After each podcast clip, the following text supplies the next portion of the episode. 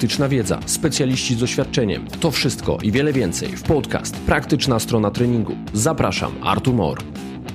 Cześć, witam serdecznie w kolejnym odcinku podcastu Praktyczna strona treningu, a ze mną przed drugim mikrofonem nie kto inny jak fizjoterapeuta, nauczyciel akademicki, przez wielu e, z Was, zakładam, że słuchają fizjoterapeuci, człowiek kojarzony w środowisku z tematyką stopy i zapewne przez wielu od jakiegoś czasu z interną fizjoterapii.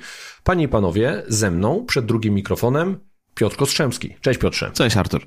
Piotrze, e, ku zaskoczeniu wszystkich zacznę od stopy, Czyli zaczniemy od, od dołu Niespodzianka. do góry. Niespodzianka. To pomyślał, że kogoś może interesować tematyka stopy, jak rozmawia z tobą. No dobra, pierwsze fundamentalne pytanie, czy idealna stopa istnieje? Mm, pogoń za czymś, co idealne w fizjoterapii towarzyszy nam od zawsze, idealna postawa, idealna stopa. Jakie jest twoje zdanie na ten temat, a właściwie może nie tylko twoje, ale jak wygląda stanowisko tych kluczowych organizacji e, zajmujących się tematyką stopy. Znaczy, tematyka jest oczywiście trudna, i, a w sumie odpowiedź jest jedna. No nie ma idealnej postawy, więc nie może być też idealnej stopy. Natomiast oczywiście my dążymy do takich, e, nazwijmy to, protokołów, czy nawet może zasad, które to stworzył Merton Roth, czy też Morton na przykład, że idealna stopa to biomechanicznie zgodna, e, dobrych proporcjach, długości palców i tak dalej. Natomiast trzeba jednoznacznie powiedzieć, że no nie ma tej idealnej stopy, tak mówię wprost. Natomiast my szukamy pewnego ideału biomechanicznego, bo staramy się przypisać stopie taką sprawczość wad postawy, sprawczość urazów na przykład w sporcie. Wiesz, no takie bardzo popularne są nawet te ryciny, które pokazują, że jeżeli zapadać się łuk podłużny stopy, o tych łukach też sobie -hmm, możemy oczywiście. powiedzieć, zapadać się, no to automatycznie dochodzi do rotacji wewnętrznej podłudzia, kolano zaczyna wchodzić w koślawienie, idzie na biodro, idzie wyżej i koniec końców jak masz problem z tym powiedzmy łukiem podłużnym stopy, w stopie prawej, no to twój staw skroniowo-żuchwowy lewy cierpi, nie? To są takie powiązania, czyli lecimy przez całe ciało i założenie jest takie, że to ze sobą bezpośrednio powiązane. Eee, znaczy tak, no to wchodzimy już w takie troszeczkę teorie różnych taśm mięśniowo-powięziowych i tak dalej. Oczywiście, że ciało człowieka jest jednością. Widziałem wielu pacjentów, którzy mieli kompensację nawet po skręconym stawie skokowym. Uwaga, o dziwo, tylko w stawie skokowym, tak? Czyli tak trochę niemodnie i nie nadaje się na Instagram. Masz uraz stawu skokowego, masz problem tylko w stawie skokowym bo się jeszcze nie zdążyłeś wykompensować, tak?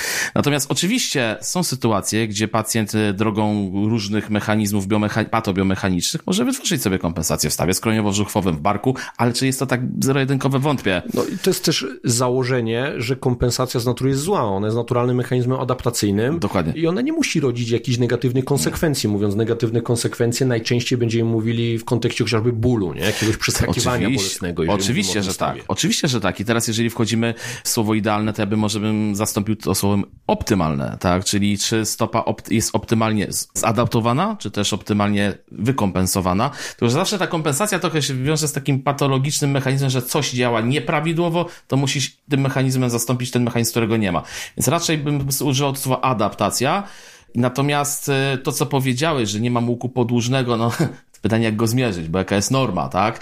Czy będziemy mierzyć na przykład poziomem wysokości kości łódkowatej? Jest taki słynny test y, navicular drop, gdzie mierzysz poziom, i to też nie jest dokładnie zobiektywizowane, czyli czy mierzymy od poziomu głuzowatości kości łódkowatej, czy od poziomu skóry pod kością łódkowatą. No i teraz, jeżeli przyjmujemy, że kość łódkowata powinna być 2,5 cm nad podłożem, a to co powinna być 2,5 cm w stopie, która ma 47 rozmiar i 36, no to nagle okazuje się, że to jest mega mocno nieprecyzyjne, więc y, znowu wracając do twojego pierwszego pytania, no nie ma idealnej stopy.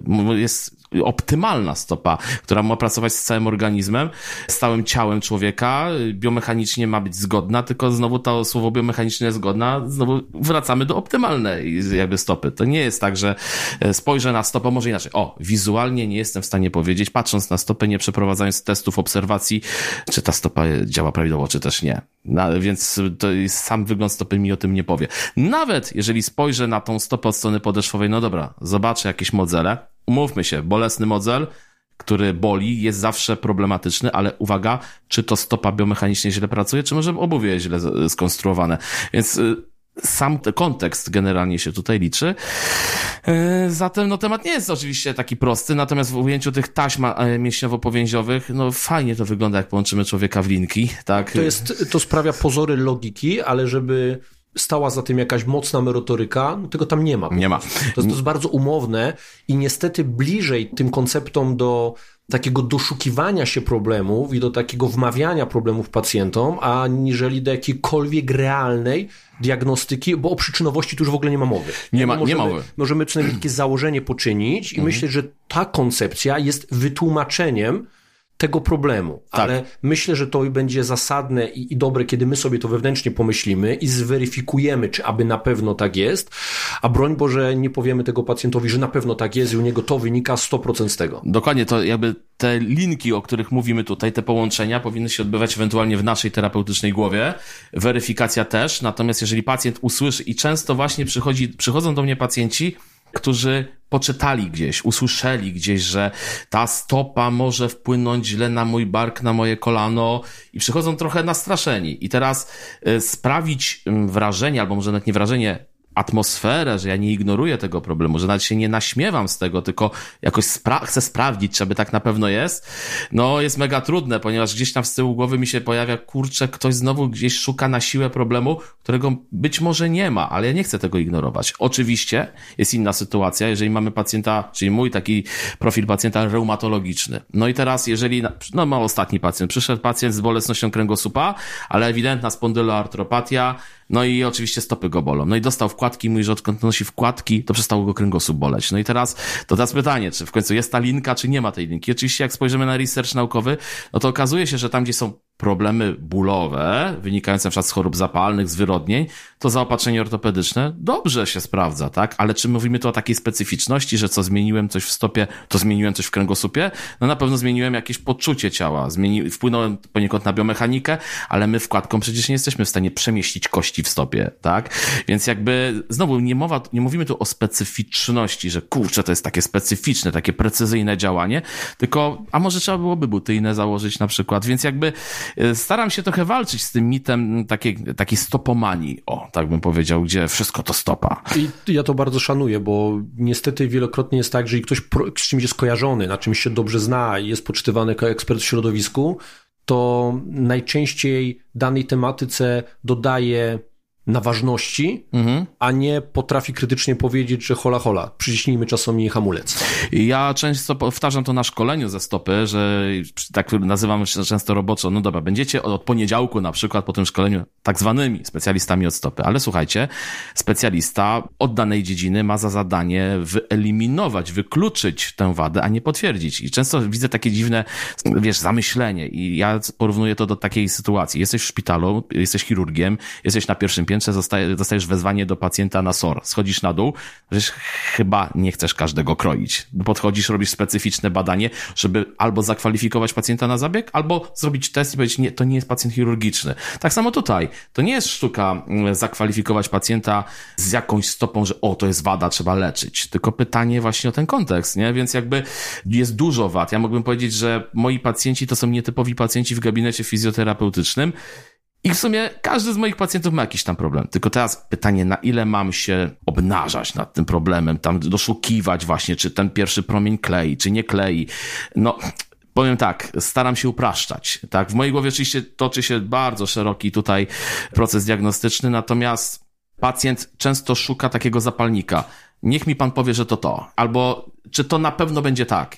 I to jest mega trudny proces, ponieważ no, my jesteśmy uczeni na Kapanjim, tak, po Kapanjim na przykład po tej słynnej książce, która, uwaga, w ujęciu biomechaniki stopy było badanie w 2000 bodajże chyba 13 roku, albo, albo 5, już nie pamiętam teraz roku, e, ale to można sobie wygooglować, które powiedziało wprost, że model biomechaniczny zaprezentowany przez Kapandziego stopy jest nieaktualny ze współczesną wiedzą. To nie znaczy, że tam wszystko się nie zgadza, tylko teraz takie laboratoryjne ułożenie, że łuk taki wysklepia się taki tak. Jak właśnie to, co powiedziałeś, jak się zapada, to mamy rotację taką piszczeli, mamy wykoślawienie kolan. No dobra, działają takie siły, ale czy Które orga- próbują to zrobić, Tak, ale czy- organizm się temu tak łatwo podda? no, śmiem twierdzić, że y, nie tak łatwo. I to mówię w, w oparciu nie tylko o jakieś tam swoje doświadczenia, bo to są tylko moje doświadczenia, ale też patrząc na analizy różnego rodzaju statystyczne, czy nawet i metaanalizy, które mówią, że nie zawsze to jest aż tak głęboko, tak szeroko rozprzestrzenione po organizmie. Wiesz, tak, tak sobie myślę, że teraz przejdziemy do, do tego, jak już jest problematyczna stopa, albo może jeszcze inaczej.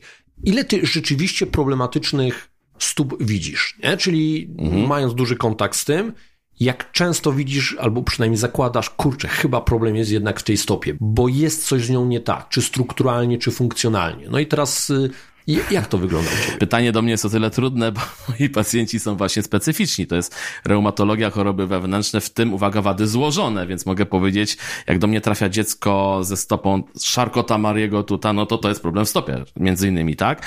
Natomiast e, jeżeli spojrzymy na taką ogólną populację, to niepotrzebna medykalizacja czegoś, co się jest po prostu fizjologią, e, jest nader często. Czyli nie widzę często, o tak bym powiedział, nie widzę często pierwotnego problemu w stopie. Jeżeli nie mam wady genetycznej, wady złożonej, wady wrodzonej, to nie widzę często, że tam jest ten główny zapalnik. Wiesz skąd moje pytanie? Bo jak sobie popatrzymy na statystyki, to najczęstszym powodem zgłoszenia się do gabinetu lekarza, specjalisty ortopedy, traumatologa mhm. ortopedycznego jest skręcenie stawu skokowego. Mhm. To jest taka statystyka światowa. No nie wiem, może ona się trochę zmieniła, jak gdzieś się przestrzeliłem, no tak. ale jest to Częsty na pewno jeden z najczęstszych powodów, dlaczego u ortopedy ktoś się znajduje. Bo skręcił kostkę. Tak mhm. już sobie kolokwialnie mówiąc. I teraz to jest bardzo często, że to jest tak popularne, tak częste, to jest to pożywka dla wielu środowisk, fizjoterapeuci, osteopaci, w wywiadzie. Jakieś były problemy z aparatem ruchu, jakieś kontuzje, urazy, no skręciłem staw skokowy. I mamy cię. I mamy I tu cię, się tak. zaczyna, nie? I teraz jakby wszystko, co potem się zdarzyło, już zrzucane jest na to skręcenie stawu skokowego, który jest tak popularny, tak powszechny w tej naszej populacji światowej, że no generalnie każdy ma przerąbane według takiej narracji. No tak, no i generalnie jeszcze trzeba było jeszcze zapytać, czy przypadkiem jeszcze nie upadłeś na pośladki w dzieciństwie, tak? To też są ciekawe badania, które mówią, że uraz pierwszego stopnia stawu skokowego właściwie nie wymaga interwencji fizjoterapeutycznej na CITO w przeciągu 72 godzin. No oczywiście obserwacja stawu skokowego musi być, czy nie mamy tak zwanego paradoksu obrzęku, czyli obrzęk ci rośnie, a noga staje się zimna, czyli na przykład mamy na ucisk na naczynia krwionośne, no to nie mówimy o czymś takim. Ale to, co mówisz faktycznie, jeżeli mówimy o takiej medycynie sportowej, gdzie uraz stawu skokowego jest nader często. Wiesz, to no, nawet u generalnej populacji, nie? No Ktoś tak. z krawężnika spadł i skręcił sobie staw skokowy. Tak, to ja powiem nawet jeszcze inaczej, to tutaj jest niestety niepotrzebna narracja, że musisz pójść na fizjoterapię, bo sobie jak nie pójdziesz i nie wyrehabilitujesz, to sobie znowu skręcisz.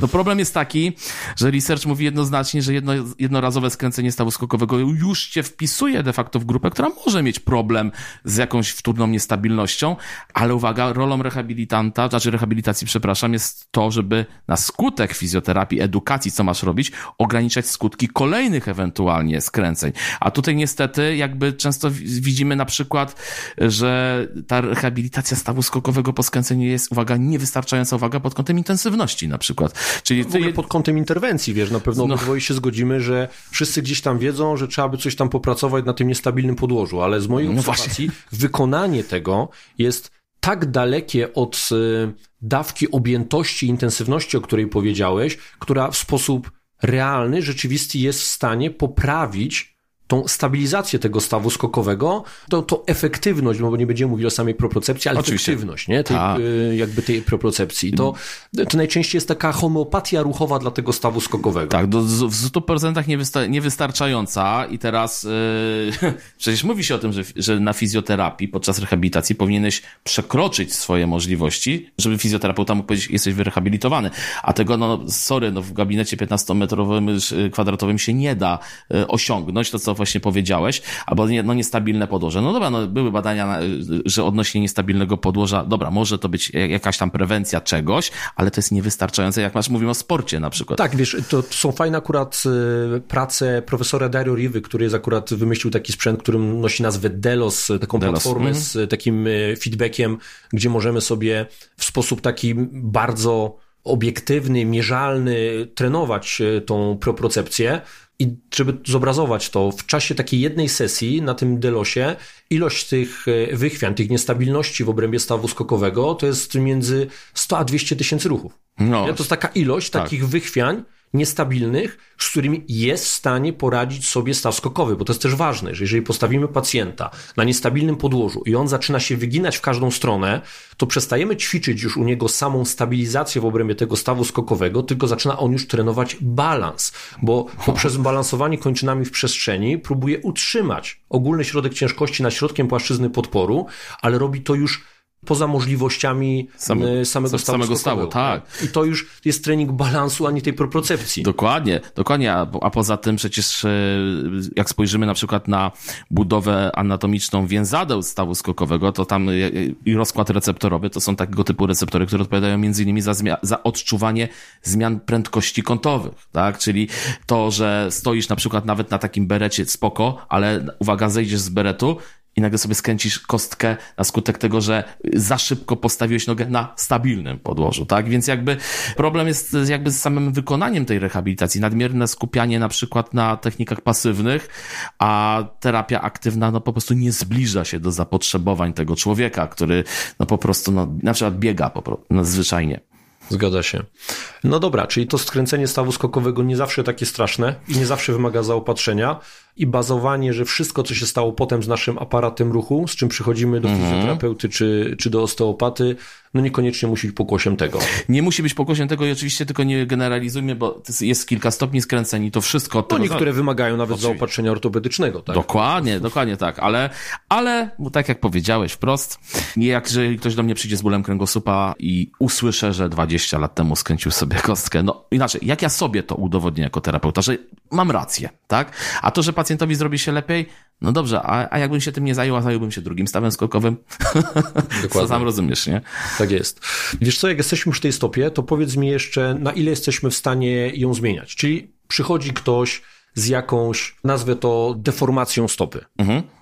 Odkształceniem od tego, co byśmy chcieli poczytywać za normę, której jak wiemy nie ma tutaj i na ile poprzez interwencje pasywne i aktywne jesteśmy w stanie zmieniać kształt tej stopy, żeby radzić sobie z problemami. I, i znowu, szeroki kontekst, szeroki mhm. wątek, więc spróbuj mi to trochę z, pokategoryzować i tak pokrótce powiedzieć, kiedy możemy zakładać, że jest to możliwe, a kiedy to jest po prostu karkołomne i stwarza ewentualnie pozory, że my coś zmieniamy w tej stopie. Kluczem jest wiek pacjenta, czyli jeżeli mam do czynienia z dzieckiem i tutaj oczywiście zaraz trzeba byłoby to podzielić na 10 tysięcy różnych rzeczy, czy jakiego typu mamy płaskostopie, tak? No bo jeżeli mamy płaskostopie tak zwane elastyczne, czyli flexible flat foot, no to według e, różnych tam obserwacji jest to płaskostopie normatywne, pod warunkiem, że nie daje odczuć bólowych, no ale oczywiście patrzymy na całe dziecko, no to to oczywiście jesteśmy w stanie modulować, tylko teraz pytanie, czy to się zmienia dzięki temu, co my robimy, czy wbrew temu, co my robimy, czy mimo wszystko, co my robimy, no bo dziecko się rozwija, czy jego funkcjonowanie na co dzień jest tak. tym bodźcem z, Dokładnie. przeważającym, który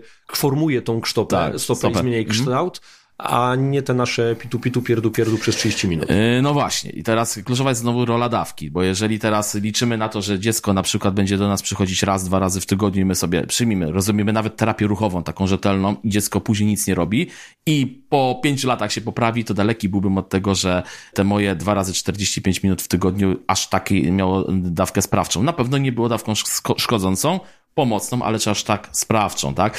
I tutaj na przykład odsyłam mega do, do badań, które mówią wprost, że częściej otyłość u dzieci będzie powodować, że ta stopa jest bardziej płaska i jak się widzi, jak dzieciaki się rozwijają i tracą na wadze, to poprawia im się funkcja i kształt i, i stopy. A to znaczy, że mamy do czynienia tak naprawdę ze zmianą formy stopy na skutek zmiany wielu różnych czynników i tutaj możemy to zrobić. Oczywiście, że tak, ale jak przyjdzie dziecko, które na przykład przez 12 lat, było otyłe, nie ruszało się, było hypokinetyczne, to nie liczyłbym na to, że nagle y, zmieni się coś, ponieważ, uwaga, on już jest pod koniec okresu kostnienia, więc sam kościec mógł się zdeformować. Miałem takiego jedenastolatka, który przyszedł z, z bardzo dużym płaskostopiem, no, wiecznie było mówione wyrośnie, e, no ale nikt nie zrobił testów, tak, czyli no, le, i nagle ten sam lekarz, no niestety to był lekarz, który opiekował się tym dzieckiem, nagle mówił co, co, co roku, proszę przyjść za rok, dziecko wyrośnie i nagle mówi, a gdzie wy byliście?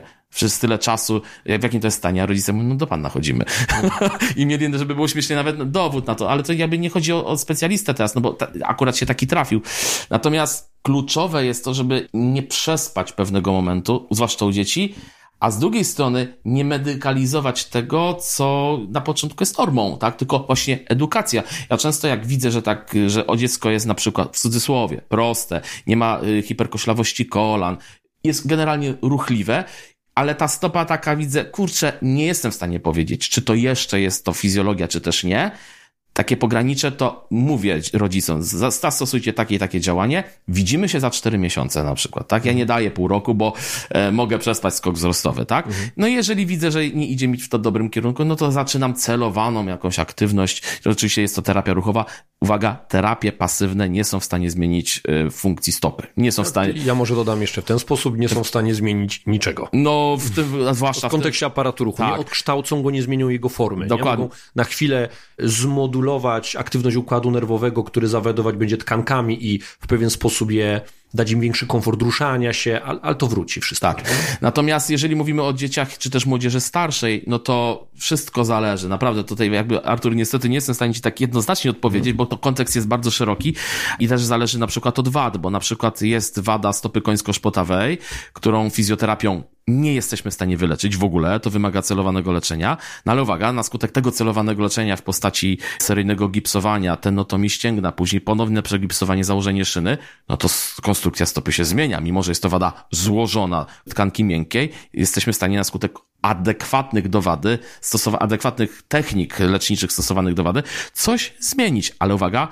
to jest wyjątek, tak? Więc ja częściej widzę wadę wizualną, o tak mm. bym powiedział, która jest tylko wadą wizualną, i nie daje to przełożenia na aparat ruchu, bo pacjent się zaadoptował. Takim przykładem jest stopa, która niestety do ósmego roku życia nie ma protokołów leczniczych jasno określonych. Jest to wada stopy, która nazywa się CVT, czyli pionowo ustawiona kość skokowa z skrótem ścięgna Achillesa i podwichnięciem kości łódkowatej. No stopa wygląda to jak totalnie wypłaszczona z taką wystającą kością od strony przyśrodkowej. No dobrze, jest to wada, która niestety nie rokuje dobrze, ale jest część z tych wad, które dziecko, czyli właściciel stopy, się potrafi zaadoptować i mimo tego, że wada wygląda niezbyt, nie daje o sobie żadnych znać, y, znaczy nie daje y, znaków. Nie jest symptomatyczna. Jest symptomatyczna, dokładnie tak. Ale nie jestem w stanie rodzicom powiedzieć, słuchajcie, czekajcie, nic nie robimy ale niestety do ósmego roku życia nie ma jasnych, klarownych, nawet ortopedycznych, dobrze potwierdzonych protokołów operacyjnych. Po ósmym roku życia już trochę się pojawia więcej możliwości, bo aparat ruchu dziecka jest bardziej dojrzały. Kość łódkowata zaczyna się pojawiać po trzecim roku życia na przykład i wtedy tak naprawdę po trzecim roku życia jesteśmy w stanie to rozpoznać. Więc to, to są trudne takie kliniczne przypadki, ale to jest dziecko, gdzie trzeba dziecku powiedzieć, znaczy dziecku rodzicom, musimy się widzieć częściej. Ja to muszę kontrolować.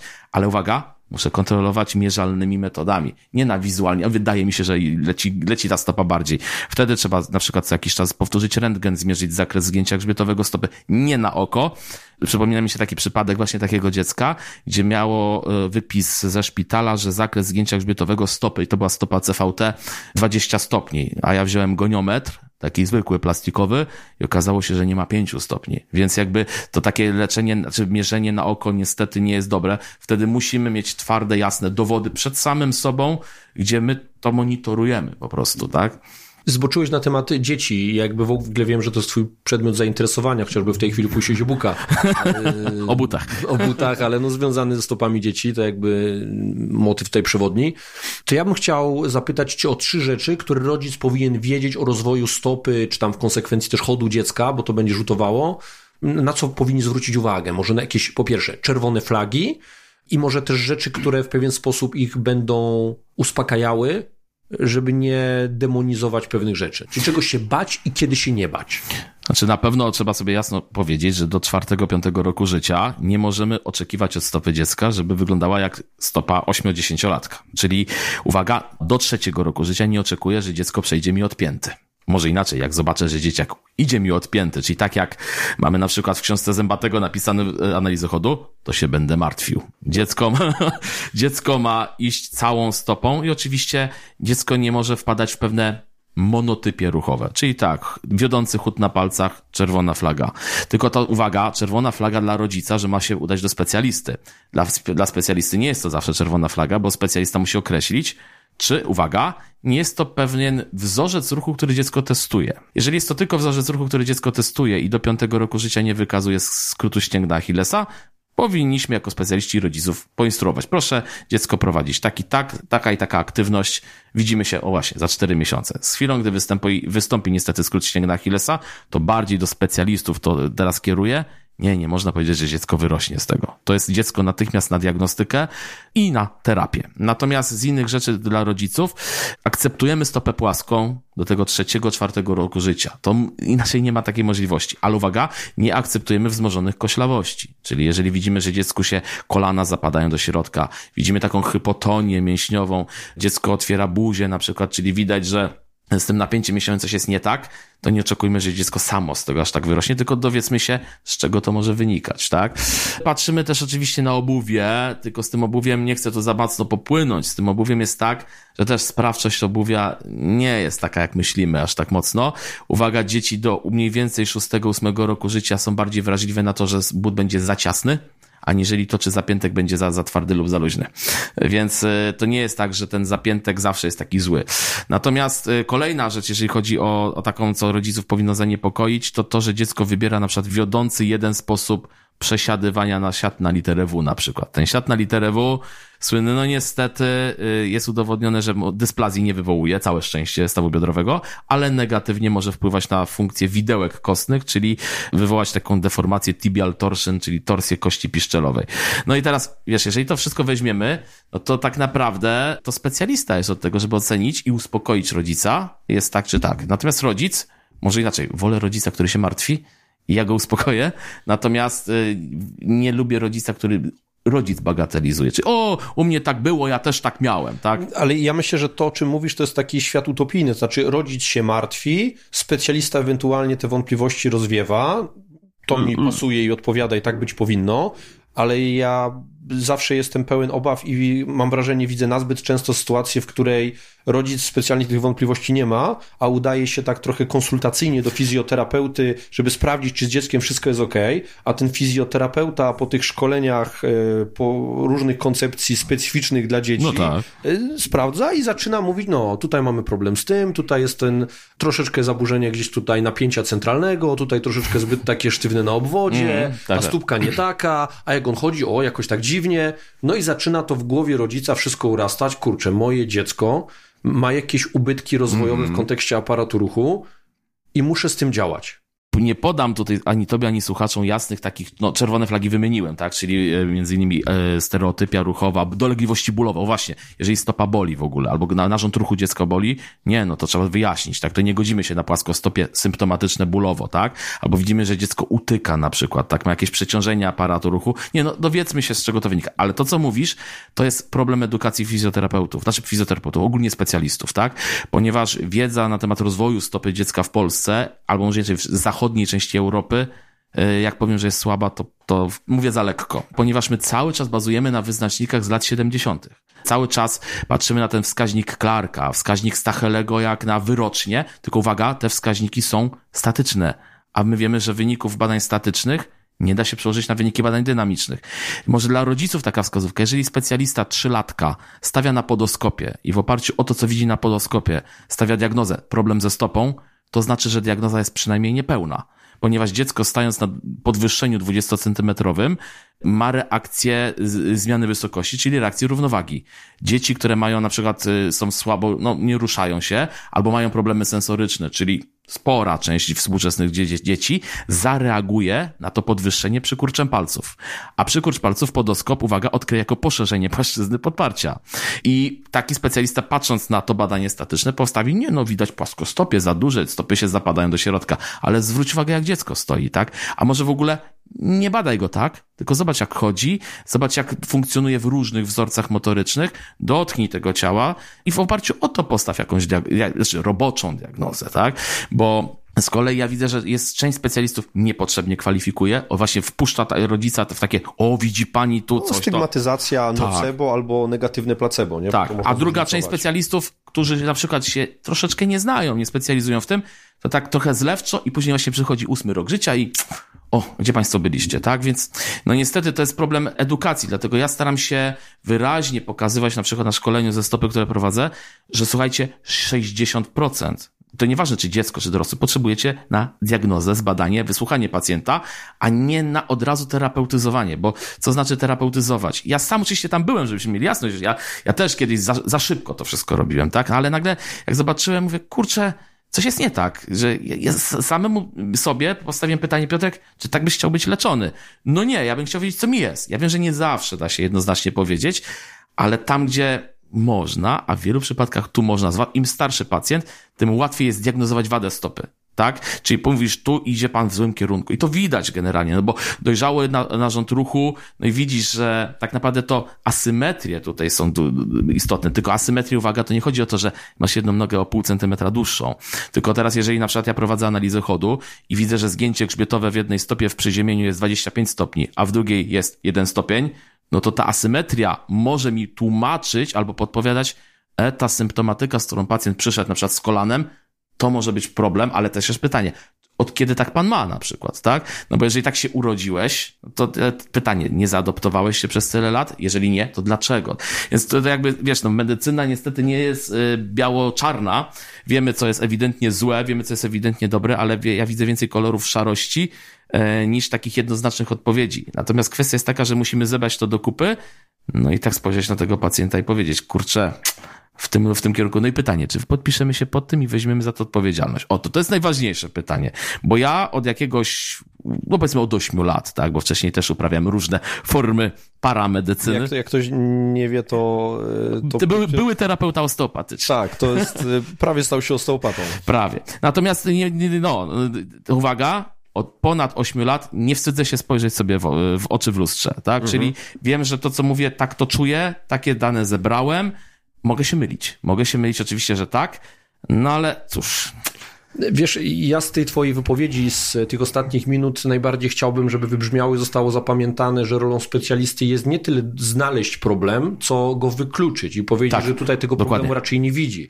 I środowisko, myślę, ma z tym problem. Czyli jak już zrobiłeś jakieś szkolenia, to trochę w domyśle jest i one są kodowane w głowach fizjoterapeutów, że teraz musisz doszukać się tego, nie? że przecież no, no masz już tyle tych narzędzi diagnostycznych, znajdziesz to, nie? Szukasz, mm. znajdziesz. Nie.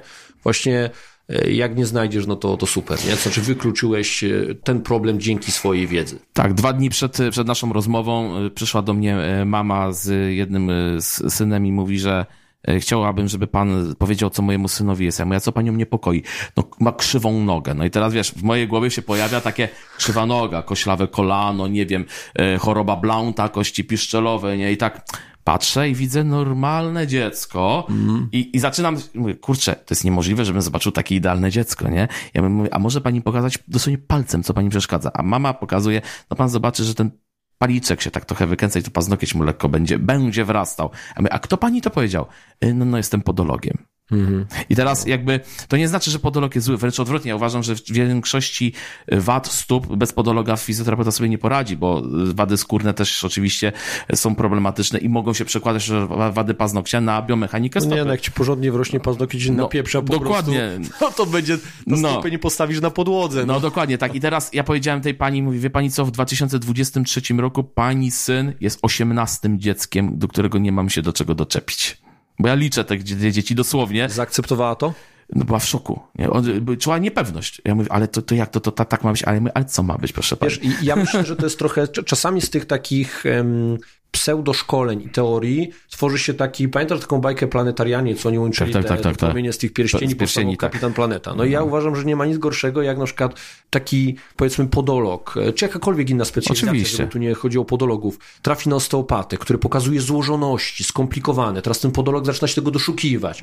I nagle z tych wszystkich połączonych mocy zaczyna się doszukiwanie problemu, żeby go znaleźć. I to czasami rozwala świat takich ludzi. Oczywiście, że tak. Oczywiście, tym bardziej, że poszukiwanie problemu takiego pierwotnego, to, się, to w osteopatii się nazywało pierwotną lezją na przykład, tak? Albo pierwotnym uszkodzeniem, tak? No dobrze, fajnie by było, jakby tak było. No ale to dla mnie pierwotna lezja to leży w genetyce na przykład, nie? Że coś tam w genach poszło nie tak, no i mam chorobę taką. No ja nie odpowiadam za to, jakie geny przejmę po rodzicach, tak? Tak samo stygmatyzacja, okej, okay, wiotkości stawowe, a konkretnie na przykład choroba EDS jest trudną chorobą. Oczywiście, że tak, ale y, nie przeświadcza o przyszłości tego człowieka, tak? Ja lubię mówić na tematy trudne w sposób prosty, tam gdzie się da, bo oczywiście są sytuacje, gdzie się nie da, ale y, w przypadku tego, co mówisz właśnie, rolą specjalisty jest wykluczenie problemu, tam gdzie się go da oczywiście wykluczyć.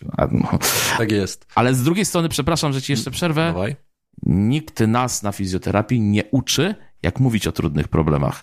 I ja pamiętam, to nie jest moją rolą jako fizjoterapeuty, powiedzieć pacjentowi, że ma pan chorobę onkologiczną. To nie jest moją rolą, to jest rolą lekarza. Ale z drugiej strony, jak widzę pacjenta i coś mi tam dosłownie śmierdzi, no ja sugeruję jakieś badania. I mam ogromny problem z powiedzeniem, wie pan co, pan sprawdzi markery nowotworowe. Znaczy od jakiegoś czasu już mam mniejszy problem. Ja tego nie mogę zalecić jako fizjoterapeuta, mogę zasugerować, tak? I wielokrotnie bywało tak, że kurczę, miałem ogromny problem z przekazaniem tej ciężkiej wiadomości nawet. Ale od jakiegoś czasu nie mam problemu z powiedzeniem jednego zdania. Y, nie jestem w stanie pomóc. Od jakiegoś czasu nie mam tego problemu. W ogóle wiesz, ja, ja też z tymi badaniami czasami mam, ja mam problem, bo mówisz o tych markerach nowotworowych. No, czasami one, wiesz, też potrafią dawać wyniki fałszywie dodatnie. Fałszywie, tak. Marker kanceroembriogenny, CA, który tam upalaczy tak, tak. będzie podwyższony, ale on lubi wyjść przekroczona ta norma mhm. z wielu powodów do wartości tam 10 może być fałszywie dodatni, nie? I ludzie sami to widzą, już wiesz, śmierć za tak. życia, nie? I to jest Ta. problem, a to wcale o niczym nie musi świadczyć. Dokładnie, nie? znaczy generalnie ja zawsze, jak, bo ja też jak wykładam właśnie fizjoterapię internistyczną na studiach, to ja mówię wprost i zalecajcie badanie, te, które coś zmieni w waszym podejściu. Znaczy zalecajcie, sugerujcie, tak? Bo co mi to da, że powiem, proszę zrobić głowa się panel nowotworowy i wyjdzie badanie pseudo, pseudo dodatnie. To ja muszę wiedzieć o tym, że może tak wyjść. A ja Wiesz, jak chcesz, żeby wyszło, to jest, to... ja, ja lubię dwie rzeczy. To jest zawsze się z tego śmieję. Jak chcesz pokazać, że coś ci tutaj śmierdzi i chcesz komuś pokazać, że miałeś rację, to mówisz, zlecasz generalnie populacji e, badanie witaminy D3. Oczywiście. Jeszcze fantazujesz o tym, jak to jest wszystkim powiązane, no bo jest. Tylko no tak. wiesz, jakby no wiemy, że statystycznie w naszej strefie równikowej, w naszym kraju, tak. no większość będzie. populacji będzie miała niedobory tej witaminy D3, więc wow, jesteś super specjalistą, bo wyczułeś to u tego pacjenta. A druga rzecz, no możesz dać na przykład u pacjenta lat 60 mężczyzn na przykład e, badanie badanie tam PSA, nie? które tak. może też być podwyższone. Nie? Kto by pomyślał, że rozrost gruczołu strostaty i za tym idący na przykład wzrost e, markera PSA będzie, będzie obecny u takich. Tak, jest bardzo dużo, dlatego y, sugestia jest taka, jeżeli dopiero zaczynacie jako specjaliści sugerować jakieś badania, bo to nie jest złe, że zasugerujemy, tylko... Wręcz myślę, że to jest dobra praktyka, żeby tak. mówić komuś, żeby podstawowy taki panel e, robił sobie raz w roku. Dokładnie tak. No ale na przykład, widzisz, przedwczoraj miałem sytuację taką, że przyszła do mnie pani z bolesnością stopy, no i pokazuje mi zdjęcie rentgenowskie bez opisu. I że miała tam różne igły. Nie, to nie chodzi, że igły są złe, tak? Tylko różne formy terapii na stopa boli, tak? Ja patrzę na rentgen i tak zrobiło mi się gorąco, bo zobaczyłem objawy szpiczaka, nie? I akurat mam kolegę ortopedę. Ja mówię, wie pani co, czy mogę pani zdjęcie skonsultować z moim kolegą? Tak. Wysłałem mu screen, a on mówi onkolog. A ja dzwonię do niego, mówię, Maciek, ale to ja muszę pacjentowi powiedzieć. No to powiedz. No i musiałem powiedzieć, tak? Oczywiście pacjentka się troszeczkę zmartwiła, no ale już jest umówiona, czekała na opis. I to, to, są właśnie te sytuacje. Jak zlecisz, to weź też odpowiedzialność, że będziesz musiał wytłumaczyć, co tam jest. Bo jak na przykład zlecam czasami podstawową morfologię, to pacjent się pyta, ale co pan szuka? No i ja muszę powiedzieć to pacjentowi. Nie zalecam badań po to, żeby tylko zalecić, tak? Mhm. I wielokrotnie, no niestety wychodzi coś, ale mówię wprost, nie ja jestem od leczenia tego, proszę to zrobić, bo i tak lekarz to zaleci, tak? Jak wysyłam na przykład pacjenta do reumatologa, który nie miał żadnych podstawowych badań, to ja wiem, że pójdzie prywatnie do reumatologa, zapłaci 400 na przykład złotych, y, reumatolog powie, proszę zrobić badania, te badania musi zrobić i wrócić i znowu 400 złotych zapłacić, więc przyspieszamy proces diagnostyki, tylko no musimy wiedzieć, czego szukamy. Jak nie wiemy, czego szukamy, to szczerze, to lepiej nie zalecić, no bo wprowadzimy niepotrzebny chaos u pacjenta i u siebie. Dokładnie. Wiesz co, teraz zobaczamy na temat takiej de facto interny. Ja ten temat chcę z tobą poruszyć, mhm. ale najpierw chciałbym dokończyć stopę, Stop. no. ale, ale, widzisz, jak to płynnie, jak się łączy, nie? No, Czasami no, no zaczynasz od stopy i nagle wchodzisz tutaj tak. w morfologię i nawet zastanawiasz się, jak to się stało. No czasami tak się dzieje, bo taka jest medycyna i to jest to holistyczne podejście do pacjenta. A w stopie widać interne, ojej. No to zaraz o tym porozmawiamy. Ale żeby jeszcze trochę pomęczyć tą stopę, przejdźmy do takich bardziej popularnych rzeczy, nie jakichś wad złożonych, mamy halux valgus. Mhm. Popularny problem. No jest. Dotyczy kobiet. Y, estetyka zaburzona, może się nie podobać, może być symptomatyczny, bolesny. To, to jest częsty taki dylemat y, generalnej populacji, co z tym zrobić. I znowu będą jakby dwa obozy. Jeden będzie mówił, że no próbujemy zachowawczo, a drugi będzie mówił operacyjnie. I teraz pytanie do ciebie.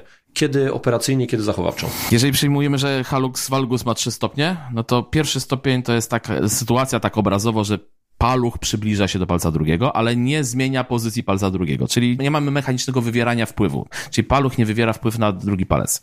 no to jeżeli jest to tylko i wyłącznie wada wizualna, nie, nie jest symptomatyczna bólowo, paluch jest ruchomy i w ocenie biomechaniki kończyny dolnej nie widzimy na przykład takiego objawu, że no po prostu kolano ze stopą zapada się dlatego, bo zmienia się punkt podparcia na stopie, to można śmiało powiedzieć, że to jest pacjent do takiej zachowawczego leczenia. Tylko uwaga, co, co mam na myśli leczenia, to jest edukacja, jakie buty, czyli najczęściej uwaga, zmień buty. I to jest, Artur, wierz mi, chyba najtrudniejsza rzecz, z którą ja się mierzę. Bo pacjent, żeby się nie położyć na stole operacyjnym, będzie ćwiczył ale weź zmień buty. Zwłaszcza jeżeli, nie, nie dotyczy to nawet kobiet, ale pół szafy muszę zmienić na przykład. Wiesz, ja myślę, że w ogóle właśnie problem tych butów takich szpiczastych, tak, nazwijmy, schodzących oczywiście. się, no one będą modulowały ustawienie tego dużego palucha, Absolutnie. nie? Bo ten mały palec mniej tam będzie dostawał tym rykoszetem, e, natomiast paluch, tak. duży paluch będzie tam e, gwałcony. I oczywiście, i natomiast drugi stopień i trzeci, może drugi omówmy, no to jest sytuacja taka, gdzie faktycznie palec pierwszy wywiera wpływ na palec drugi i pojawiają się dolegliwości bólowe, to tutaj zależy, co pacjent oczekuje.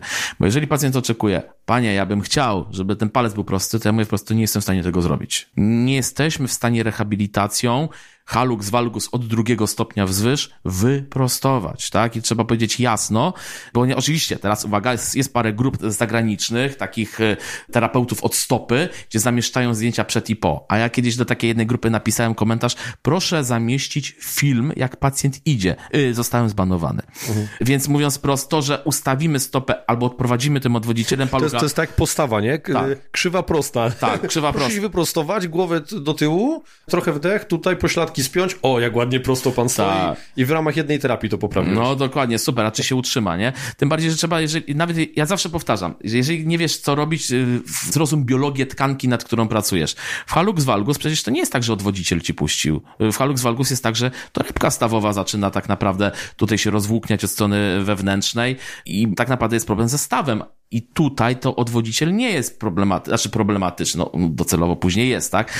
Ale mówiąc prosto, terapia zachowawcza przy drugim stopniu haluksowej, jak przeciwbólowa, żeby się nie pogłębiał, czyli zastosowanie wkładek, czy też zmiana obuwia, ok, ale jeżeli ja zawsze daję pacjentowi między 6 miesięcy, jeżeli idzie mi dobrze, do 12 miesięcy pracy, jeżeli nie daję rady za, załagodzić pacjentowi bólów, cały czas pacjent ma otarcie tego palucha, tworzy się bunion, ja też mam akurat USG, skorzystam, korzystam z tego, no i pod USG ja sobie kontroluję. Pogorszyło się, nie pogorszyło się, bo to widać, tak? No to jeżeli mi się pogarsza i widzę, że pacjent po prostu oddaje z siebie siódme poty, no to mówię wprost, niestety rehabilitacja już się skończyła, nie jestem w stanie załagodzić pańskiego bólu, wkładka nie działa, zmiana obuwia nie działa, zostaje operacja, tak? Trzeci stopień to już jest często sytuacja taka, gdzie właściwie stawu nie ma, jest to bardzo bolesne i tutaj najczęściej niestety już zostaje jedynie zabieg operacyjny. Ja nie jestem fanem operacji, żebyśmy mieli jasność, tak? Bo operacja halux valgus to nie jest prosta rzecz. Tym bardziej, że często brakuje, i to wiem od wielu pacjentów, jak poddają się operacji, że lekarz nie powiedział, że trzeba buty zmienić. I to jest właśnie problem, że później jest taki mit, odrastają haluksy. No nic tak naprawdę nie odrasta, tylko nie został zniwelowany czynnik sprawczy. Ja jestem mega fanem przygotowania rehabilitacyjnego do haluksów z jednego prostego powodu. Przyjmijmy, że chodzisz z haluksami 15 lat. No to twoja noga przyzwyczaiła się, że te, do, do środka może pójść bardziej, bo tam wystaje ci kość, tak? Lekarz w 45 minut do 2 godzin zniweluje ci to, ale twój nawyk ruchowy czyli biodro, kolano i tak dalej, myśli, że ciągle tak jest. Więc uwaga, ja nie chcę powiedzieć, że jesteśmy w stanie zapobiegać, ale może dobrze poddać się takiej rehabilitacji, wzmocnijmy biodro, e, wzmocnijmy ogólnie kończynę dolną i tu widzę największy problem, ponieważ skupiają się wszyscy na odwodzicielu, a nikt nie skupia się na tym, że kończyna dolna jest dalej słaba. To kiedyś ty powiedziałeś akurat y, y, bólu rzepkowo-udowego, że czy ktoś, kto ma płytkie wejście na rzepkę, czyli ma dysplazję, może wytworzyć ból rzepkowo-udowy? No może, ale część nie wytwarza. Dlaczego? No jak jest deficyt siły mięśniowej? To jest, to jest w ogóle fajne. Ja taką prezentację miałem na spotkaniu ekspertów odnośnie tego patellofemoral pain, szeroko rozumianego. No i tam faktycznie wszystkie czynniki, które literatura wyszczególnia jako czynniki ryzyka, które mogą gdzieś e, być przyczyną tego PFPS-a, i wszystkie je możemy zniwelować e, ich impact e, poprzez zwiększenie komponenty siły mięśniowej. Po prostu każdy jeden, każdy jeden bez wyjątku, który jest wypisany w PFPS-ie. Tak samo tutaj, no stopa jest integralną częścią e, kończyny dolnej, tak? Więc jakby to, to jest dosłownie to samo. No jeżeli masz osłabioną siłę mięśniową mięśni pośladkowych i nagle wpadasz na pomysł, że wstaniesz z krzesła i pobiegniesz półmaraton, i nabawisz się, uwaga, haluksa, bo takich pacjentów też miałem, to nie dlatego nabawiłeś się haluksa, że buty gówniane za przeproszeniem założyłeś, tylko dlatego, że deficyt siły mięśniowej spowodował przeciążenie określonego regionu. Tyle, tak, nie ma tu drugiego dna. Bo rzeczywiście są haluksy genetyczne, bo to trzeba też powiedzieć, że genetyka jest tutaj niestety sprawcza, nad nią nie mamy tutaj władzy, e, natomiast e, mówimy... Ale znowu, nie, żeby jakby doszło do ekspresji tak. tego typu problemu genetycznego, no muszą być te warunki e, środowiskowe takie, że musimy zaniedbać tą tak. siłę kończyny dolnej i nagle ten bubel genetyczny tak. oddał o sobie znak, doszło do ekspresji. Plus jeszcze oczywiście obuwie ma tu znaczenie, to co stwierdziliśmy, tak. tak? Tylko głównie obuwie to z zawężonym przodem. Absolutnie. No słuchaj, no ma, ma też choroby internistyczne, też dużo schorzeń internistycznych może predysponować do przeciążeń stawowych, tak? Jeżeli nabawisz się dny moczanowej i staw zniszczysz, to najczęściej oczywiście wytworzysz halux rigidus, czyli paluch sztywny, ale jest część pacjentów, którzy niszczą staw i nagle pojawia się paluch koślawy, tak? No i to, to są właśnie tego typu rzeczy, że trzeba spojrzeć na ten problem trochę szerzej, Czyli jakby podsumowanie Twojego pytania odnośnie haluksy jest takie, że pierwszy stopień jest względnie rehabilitacyjny w zależności od tego, jakie ma cele pacjent. Jak pacjent chce mieć paluch prosty, no to mogę, dobra, wie pan co, pierwszy stopień, spróbujmy trzy miesiące, zobaczymy, czy się coś zmienia przy modyfikacji buta i tak dalej. Najczęściej z moich obserwacji nie zmienia się nic. Więc y, pacjent taki, który ma jedynie cel wizualny, kończy finalnie u ortopedy. Natomiast jeżeli chodzi o kwestie przeciwbólowe, znaczy zmniejszające ból, dyskomfort, poprawę funkcji, na każdym stopniu haluksa możemy. Tylko im bardziej zaawansowany, im dłużej to trwa, tym mamy mniej możliwości, żeby to się zdarzyło, tak? Więc yy, drugi stopień względnie, pół na pół, tak powiem Ci szczerze, pół na pół. Natomiast jest część pacjentów z haluksami, którzy się adoptują i uwaga, mówią, ale ja tak od 20 lat mam, nie, nie pogłębia mi się. No ale nagle się pojawia problem, jak jest problem z obuwiem, nie? No, bo ten paluch wystaje, buty niszcze. No to no nie zmniejszę drugiego stopnia, sorry. Nie wcisnę tej kości. Choć kiedyś myślałem, że wcisnę. nie udało się. Nie. Wiesz co, to jeszcze zakończmy temat e, stopy butami do biegania, bo na pewno jest to temat e, i w ogóle może techniką biegu, ale bardziej już o stopie mówmy. Nie? No jasne. Bo już, wiesz, można powiedzieć o, z perspektywy biodra, kolana, tego, co mają robić kończyny górne, więc zostańmy przy stopie. Mhm. Na ile bieganie od palców śródstopia czy od pięty niesie ze sobą potencjał doznania jakiegoś urazu, czyli które jest może lepsze, które gorsze, no jak zawsze będzie, to zależy.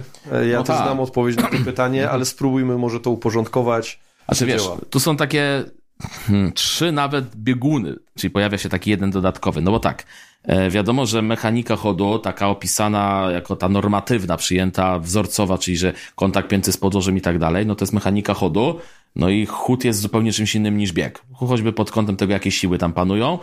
I mówiąc prost, lądowanie w ten sposób napięcie, jak w mechanice chodu, no jest z definicji niepoprawne, ponieważ siła... On, ono się też nie, nie, do końca będzie chciało tak wydarzać, bo Dokładnie. im szybciej biegniesz, tym siłą rzeczy będzie przychodził na stopie, im większa prędkość. Tak, ale to też widzisz zależy, bo w tym temacie akurat trochę zrobiłem sporo researchu nawet przed naszą, przed naszą rozmową i oczywiście elita biega odpięty. To jest takie powiedzenie. Elita biega odpięty, że wszyscy walą piętą, wydłużają krok. No dobrze, tylko ta elita się zaadoptowała w do jakiś butów, sposób. No, do butów z dużą amortyzacją napięcie. Gdyby tak. teraz im dać brak tej amortyzacji, to technika by się zmieniła od razu na śródstopie, mm. bo by stłukli sobie Dokładnie piętę, no. tak, dokładnie tak. Oczywiście bieganie ze śródstopia dla Jana Kowalskiego, który chce zacząć biegać, jest, uwaga, techniką nieatrakcyjną. Dlaczego? Bo wymaga czasu adaptacji. No bo musisz wzmocnić ścięgno Achillesa, a to jest czas minimum 12, 12 tygodni celowanego treningu, nawet nie biegu, tylko celowanego treningu siły kończyny dolnej. Mam kumpla e, Kamila, który jest e, trenerem biegowym i on mówi wprost, jak do mnie przychodzi Jan Kowalski, chce biegać i mówi, że on by chciał takie piętnastki robić, no to ja mu robię dwugodzinny trening, tylko przez dwie godziny treningu on 15 minut biega ale nie ma siły później wstać, bo go dosłownie wszystko boli. Czyli mówiąc prosto, adoptuje cały organizm człowieka. Jest takie powiedzenie, że układ sercowo-naczyniowy adoptuje się szybciej do biegu niż układ mięśniowo-szkieletowy. I jest takie powiedzenie, duch ale, wprawdzie ochoczy, nie? Ale no, ciało słabe. Ale tak jest. No, dokładnie. Tak jest. I to trzeba zrozumieć. Więc jeżeli zaadoptujesz się do biegania ze śródstopia i zwiększysz kadencję biegu, pełna zgoda. Natomiast y, można powiedzieć tak, że obuwie to jest też śmieszne, bo y, jeżeli przychodzi do mnie pacjent, miałem takiego pacjenta i mówi tak, kupiłem buty minimalistyczne, w butach minimalistycznych mogłem przebiec kilometr, bo mnie później wszystko bolało. A kupiłem sobie jakieś tam nieważne Nike czy cokolwiek, Asicsy, nieważne, oto po 10 kilometrach mnie coś boli. No to teraz dla mnie jest to sygnał, że to może w ogóle nie jesteś przygotowany jeszcze na te 10 kilometrów, bo tak naprawdę ten but poprzez amortyzację troszeczkę łagodzi twoje deficyty, choćby nawet nie techniczne, deficyty siły, czyli zaboli cię w nim, kiedy już będzie za późno. E, natomiast jeżeli mam takiego człowieka, który na przykład ma cukrzycę i jest otyły i mówi, że on by chciał chociaż potruchtać, no to założę mu buty z wysoką amortyzacją, ale powiem, proszę pana, nie biegnie pan pół godziny. Minutkę na przykład szybciej, cztery minuty wolniej pan idzie, żeby go zaadoptować, a on tego nie zrobi w butach minimalistycznych, bo z racji na swoją wagę i tak dalej będzie szybciej czuł i się zdemotywuje. Znowu kontekst się liczy. Czy ja mam z kim tutaj rozmawiać, bo część, część pacjentów ma wygórowane oczekiwania, totalnie niemożliwe w ten sposób do zrealizowania, jakby chcieli. Natomiast jeżeli mówisz tutaj o bieganiu, na przykład mówimy o profilaktyce, czyli na przykład profilaktyka urazów. No okej, okay, zostało ocenione, że na przykład jeżeli mamy do czynienia z koszykarzami, siatkarzami, no to but o skali, w skali twardości szura, tam C ileś, już nie pamiętam, bo nie chcę skłamać, jest butem lepszym, bo lepiej pochłania wstrząsy, ale mówimy o bucie specjalistycznym, tak? To teraz pytanie, czy ja takiemu człowiekowi, który chce zacząć biegać, założę but specjalistyczny? Jest taki pan doktor, doktor Kevin Kirby y, ze Stanów Zjednoczonych, taki czołowy też badacz ze stopy, i on kiedyś napisał takie zdanie, za moich czasów obuwie specjalistyczne biegowe pozwalało polepszyć performance sportowca, a dzisiaj obuwie specjalistyczne w ogóle pozwala, że on biegnie. Czyli jak bazujemy na tym, że but robi coś za nas. Więc y, tu są takie dwie strony medalu. Ja osobiście jestem z tej szkoły, że każdy z nas ma swoją technikę. Nie ma jednej idealnej techniki chodu, jednej idealnej techniki biegu. Oczywiście możemy mówić, że to jest bardziej optymalne biomechaniczne, biomechanicznie to mniej. Pytanie jest, jaki znowu jest kontekst, po co ty to robisz, tak? Więc dla mnie osobiście urazowość w sporcie biegowym, amatorskim jest y, przestrzeleniem z intensywnością i objętością i brakiem regeneracji częściej niż błędem techniki biegowej.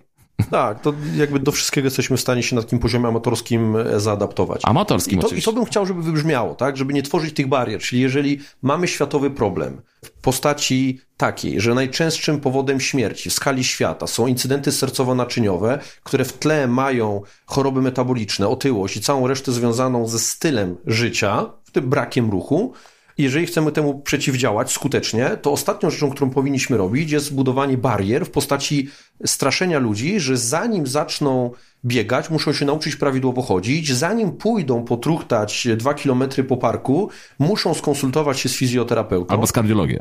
Dokładnie, co już zresztą kardiolog sportowy profesor Łukasz Małok tak. powiedział, że no, no bez jaj, nie? Po prostu no, on nie użył tego słowa, no ale tak, tak. jakby wybrzmiało to dokładnie w ten sposób, że no, no nie przesadzajmy, tak? Mhm. Mm. Jeżeli nie ma jakiegoś problemu, który gdzieś tam czujemy, no to zostawmy to w spokoju, dajmy ludziom się ruszać w sposób rekreacyjny, bo to będzie prozdrowotne, nie musimy tego nadmiernie profesjonalizować. Ja jedyne, co lubię akurat w tych różnych technikach biegowych, które wymuszają trochę bieganie ze śródstopia, to one trochę stopują tego człowieka, ej, skup się na, po prostu na wzmocnieniu. Tylko teraz, wiesz, jak powiesz technika, to musisz, wiesz, przylądować na paluchu, to musisz coś dokręcić, do, to się robi trudne. Wiesz, poza tym jakby, jaka jest najlepsza metoda, żeby zmienić komuś technikę biegu, żeby zaczął biegać. Bo w myśl chociażby teorii systemów dynamicznych, która świetnie wyjaśnia jakby dlaczego ten ruch wygląda tak, a nie inaczej, jak będziemy dawali to samo zadanie, czyli przebiegnij te 5 kilometrów po parku i będziemy w tym samym parku, w tym samym środowisku, przy tej samej pogodzie, czyli ten environment będzie tak. taki sam, ale ta komponenta biologiczna będzie się zmieniała, bo ten trening biegowy będzie wzmacniał ten aparat ruchu tego człowieka,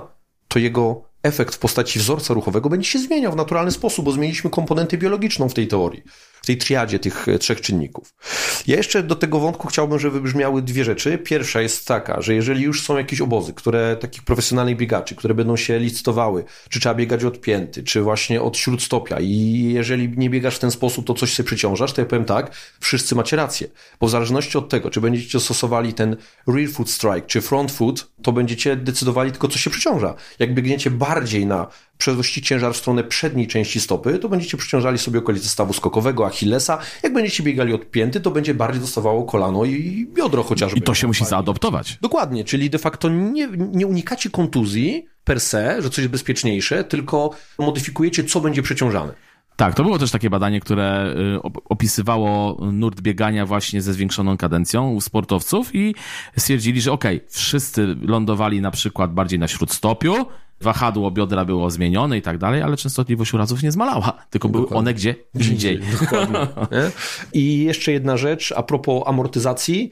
Faktycznie mamy prace, które w, w różnych modelach biomechanicznych i, i, z różną tam e, argumentacją pokazują, i teraz będę mówił bardzo ogólnikowo, tak, e, bo to nie są wartości objawione, ale mniej więcej one są w takim wymiarze, że zwiększenie amortyzacji o 10% zwiększy dwukrotnie ilość cykli do uszkodzenia w obrębie tak, tkanek. Mniej więcej tak. tak. Nie, to jest, oczywiście to nie jest znowu prawda objawiona, że tyle to będzie i w punkt takie wartości, ale pokazuje mniej więcej proporcje. Czyli ta amortyzacja sztuczna, którą my możemy uzyskać z buta, będzie faktycznie odciążała nam te tkanki, te współczesne buty. One też swoją formą będą wymuszały jakieś przytaczanie stopy, które potencjalnie może dla nas być korzystniejsze, ale znowu mówię potencjalnie, bo to zawsze będzie zależało od kontekstu. Taka nagła zmiana obuwia, jakakolwiek, jakikolwiek... E, Co jest nagłe, jest niedobre. Tak, dokładnie, nie?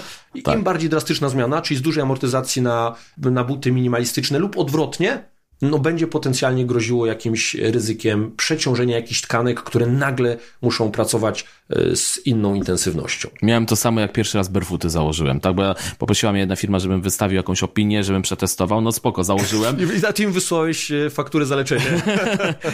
Niewiele brakowało, tak? Natomiast ja założyłem barefooty i mój pierwszy krok był taki, wiesz, jak czasami masz wrażenie, że w butelce masz wodę, jest ciężka i chwyta się nagle, y, ręka idzie do góry. Tak samo miałem tutaj, po prostu miałem mocne machnięcie biodrem. Mówię, no jednak nie muszę tyle siły używać. I zobaczyłem, że ja się męczę, chodząc w barefootach, zacząłem zwalniać. No jak męczysz się, no to zwalniasz się. Mówię, jeszcze się bardziej męczę. Zrozumiałem, że muszę szybciej iść, wtedy się nie męczę, tak? Ale no, z racji tego, że testowałem przez miesiąc czasu, no to nabawiłem się oczywiście e, przeciążeń trzeszczki na przykład i zrozumiałem, że no jednak ten moment wejścia w nowe obuwie jest jednak no, potrzebny czas, nie? Żeby się zaadoptować, więc nie da się tego zrobić gwałtownie, tak, zdrowo. Zgadza się. Dobra, no i teraz ten e, wątek, o który zahaczyliśmy i który ciągle się przewija, ciągle gdzieś tam wraca, mhm. czyli ta szeroko rozumiana interna fizjoterapii, czyli trochę taka diagnostyka różnicowa, zahaczenie o inne specjalizacje, czyli de facto coś, co w moim, w moim odczuciu, w mojej ocenie jest zaniedbywane w fizjoterapii, czyli fizjoterapia będąc zawodem medycznym, na studiach niewiele ma do czynienia z taką prawdziwą medycyną. Oczywiście ja wiem, są zajęcia kliniczne i tak dalej i chwała za to, bo to jest super i tak naprawdę zależy od wykładowcy, od studentów, ile z tego wyciągną. Natomiast y, fizjoterapeuci słabi są w diagnostyce różnicowej, ale takiej prawdziwej, prawdziwej. Nie, takiej, nie takiej osteopatycznej. Mhm.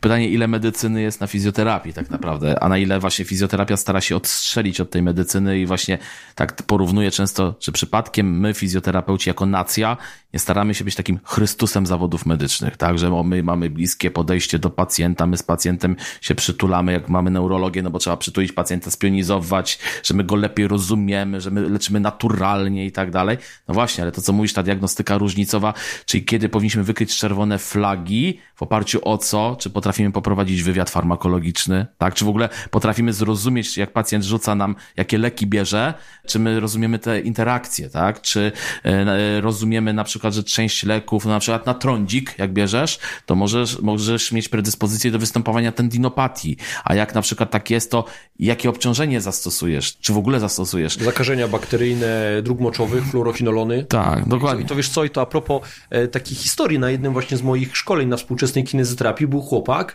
który właśnie stosował te fluorochinolony. Tak. Sprawny gość, w ogóle normalny po prostu człowiek, który tak na nie zareagował, że chodząc po schodach zerwał sobie Achillesa, nie? No oczywiście, że tak. Albo na przykład jak masz... Ekstremalny to jest przykład. Tak, albo jak masz pacjenta, który jest na sterydoterapii przewlekłej, czy przewidujemy to, że może mieć osteoporozę, czy przewidujemy to, że w ogóle aparat ruchu inaczej się będzie regenerował lub wcale na przykład. I może inaczej, czy potrafimy wziąć to wszystko do kupy? No śmiem twierdzić, nie potrafiłem, nadal się uczę, ale ta interna moim zdaniem to, to jest właściwy holizm medycyny, ponieważ my o internie myślimy jako troszeczkę medycynie rodzinnej, takie trochę, wy, proszę wystawić receptę, to mnie boli, tu antybiotyk, tak? No niestety na NFZ może tak to wygląda, ale internista to najczęściej powinien być lekarz, który szeroko patrzy na problem pacjenta, a jeżeli ktoś mówi o fizjoterapii internistycznej, no to znaczy, że tam internom to jest tak naprawdę wywiad. Ale zadawa umiejętne zadawanie pytań, tak? Bo czasami jest tak, że pacjent nie chce nam czegoś powiedzieć. Ja się z tym często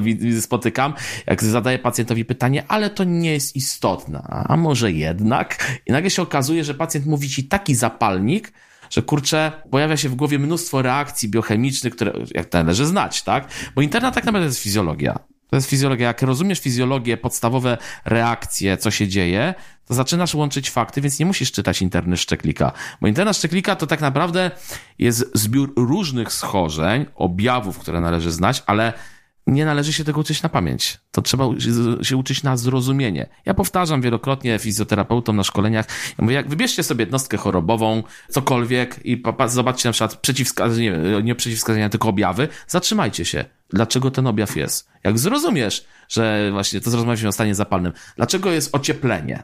No bo jest stan zapalny. Nie, to jest objaw, ale dlaczego to jest ciepłe? Jak zrozumiesz tą reakcję, to trochę prościej i najczęściej jest, tak? No niestety ja mam pacjentów bardzo dużo z problemem bólu przewlekłego. To są często pacjenci dosłownie naćpani lekami przeciwbólowymi, wzajemnie się wykluczającymi. Albo na przykład ten sam lek, tylko innej firmy inaczej nazwany. I pacjent się dziwi, czemu on nie działa. No ja nie jestem od tego, żeby pacjentowi powiedzieć, ej, to leczenie jest niedobre, to te leki trzeba zmienić. No nie jestem, to nie są moje kompetencje. Moją rolą jest uwaga i często z tej roli korzystam, ja dzwonię do lekarza i staram się przedstawić jakiś proces. Rzadko kiedy, powiem Ci szczerze, jak zacząłem rozmawiać językiem medycznym, czyli takim de facto, którym my fizjoterapeuci powinniśmy znać, jakiś lekarz mnie zlał. Nie, odwrotnie. Ja to ja podzielam. To są dosłownie moje e, odczucia dokładnie takie same. Oni się nie antagonizują z nami. Dokładnie tak, tylko musimy mieć partnera.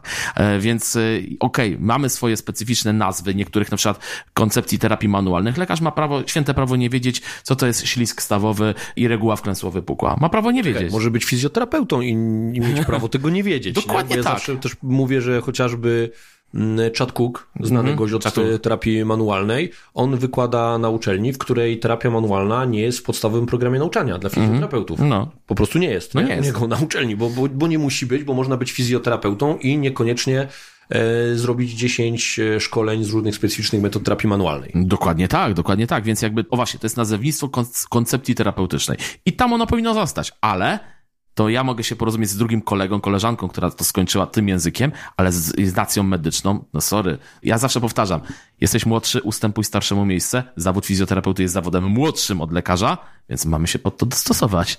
Czyli mamy się otworzyć de facto, no, na medycynę, tak? I uwaga, to taki apel może do koleżanek i kolegów wykładowców. No niestety, musimy tak wykładać. Tego żądać od siebie i od studentów, bo inaczej, no niestety nie będzie dobrze, no właśnie będziemy mówić dziwnym językiem, się nie będziemy mogli porozumieć. Wiesz, cała ta, jakby to spojrzenie takie, to holistyczne na człowieka, czyli de facto cała ta interna i nie tylko, no ona czasami rozwala światopogląd fizjoterapeutów i zabiera im tą bezpieczną przystań. Ja powiem taki prosty przykład.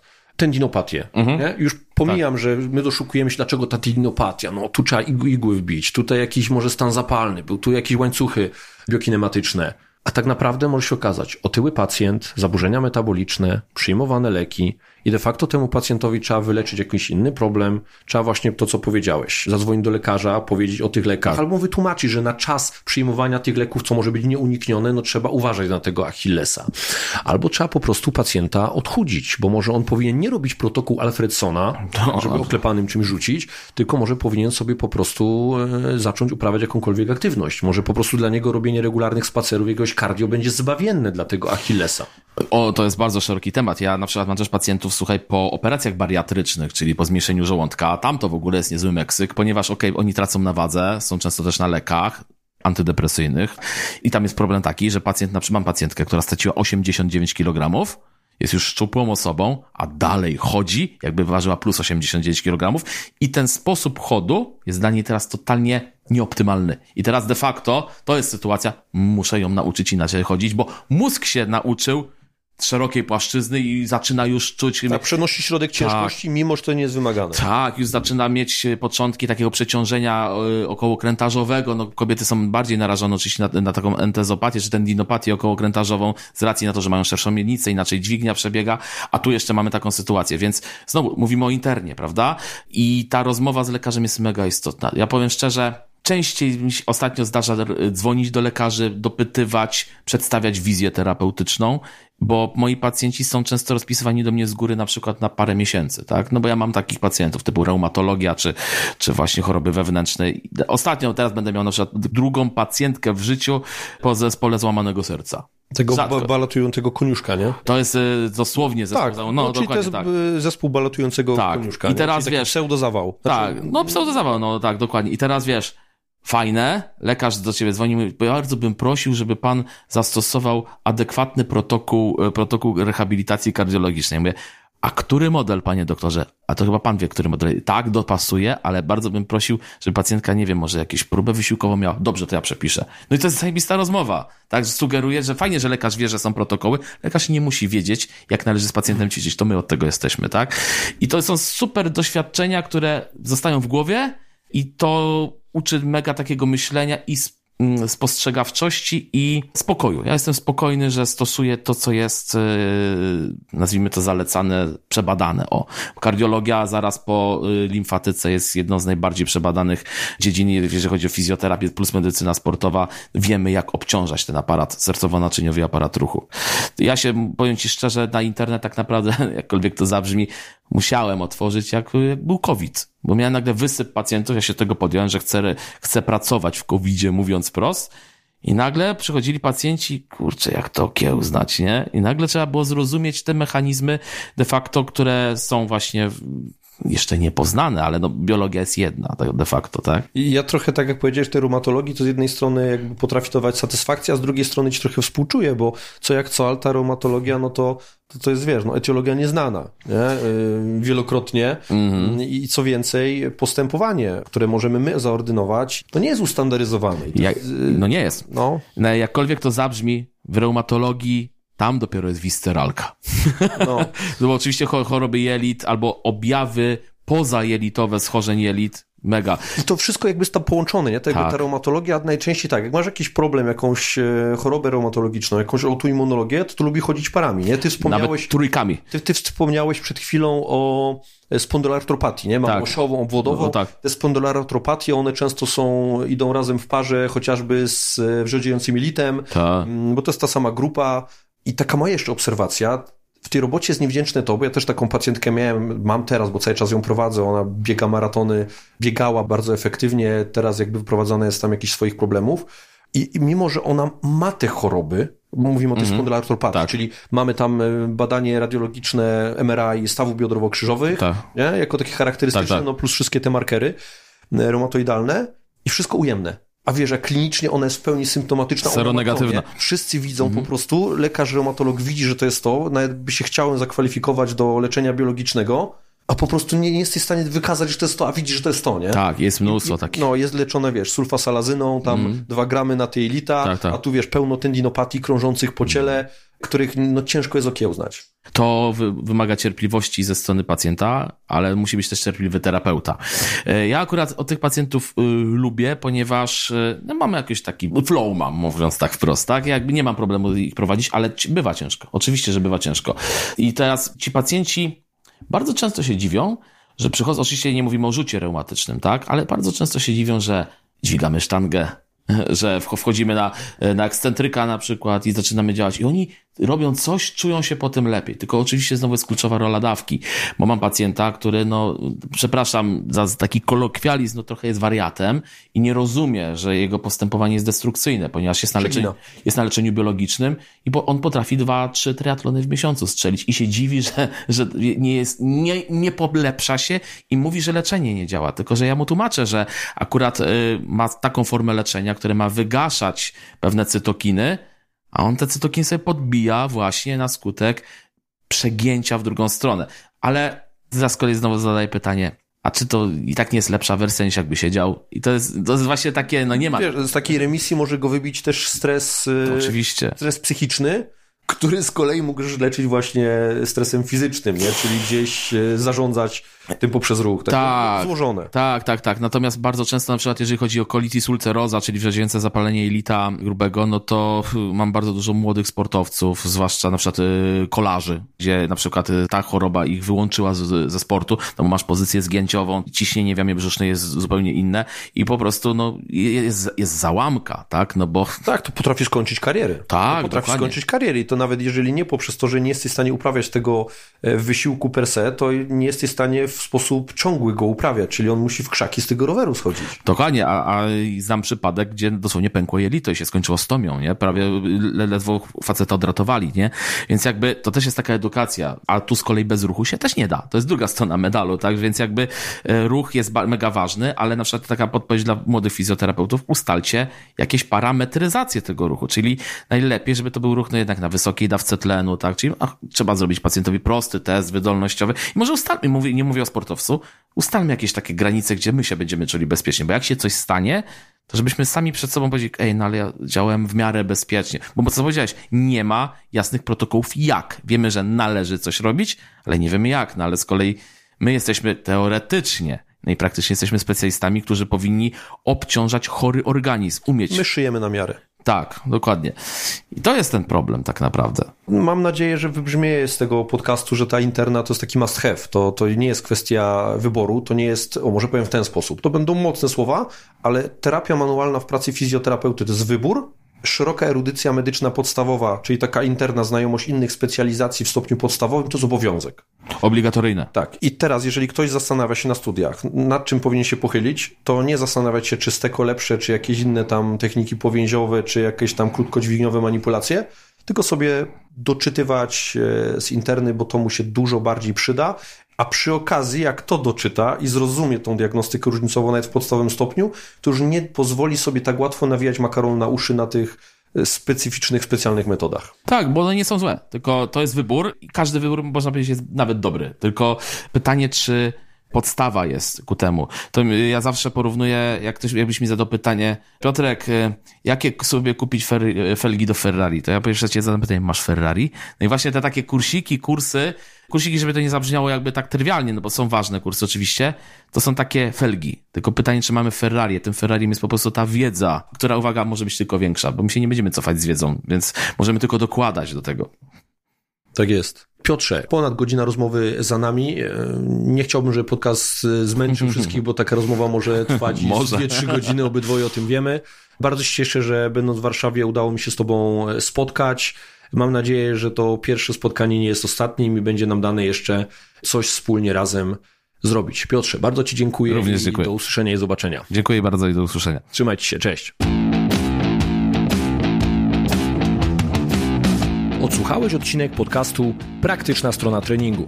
Jestem właściwie pewien, że zainteresuje Cię mój drugi podcast o nazwie Praktyczna strona dietetyki. Polecam Artur Mor.